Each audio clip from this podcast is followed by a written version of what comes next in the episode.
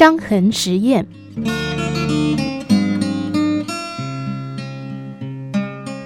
美国研究人员进行一项有趣的心理实验，叫做伤痕实验。他们向参与的志愿者宣称，这个实验的目的是在观察人们对身体有缺陷的陌生人会有何反应，尤其是面部有伤痕的人。每一位志愿者都被安排在没有镜子的小房间里，由好莱坞专业的化妆师在他们的左脸做出一道血肉模糊、触目惊心的伤痕。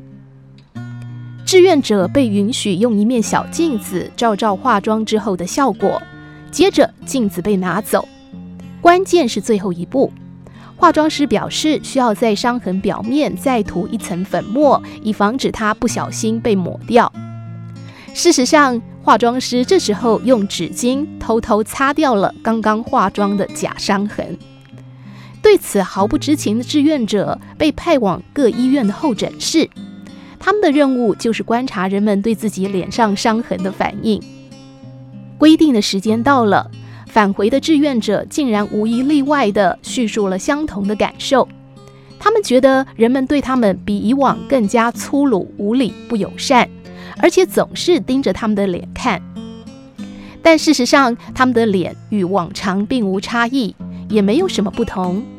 他们之所以会得出那样的结论，看来是错误的自我认知影响了他们的判断。原来一个人内心怎么看待自己，外界就能够感受到什么样的眼光。这个实验也验证了一句西方谚语：别人是以你看待自己的方式来看待你，可不是吗？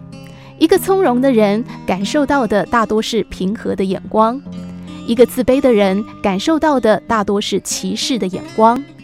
一个和善的人感受到的大多是友好的眼光，一个叛逆的人感受到的大多是挑剔的眼光。可以说，有什么样的内心世界，就有什么样外界的眼光。一个人如果长期抱怨自己的处境不公、缺少阳光，那就说明真正出问题的正是他的内心世界，是他对自我的认知有了偏差。这时候需要改变的是自己的内心。而内心的世界一旦改善，外在的处境必然随之好转。毕竟，在这个世界上，只有你自己才能决定别人看你的眼光。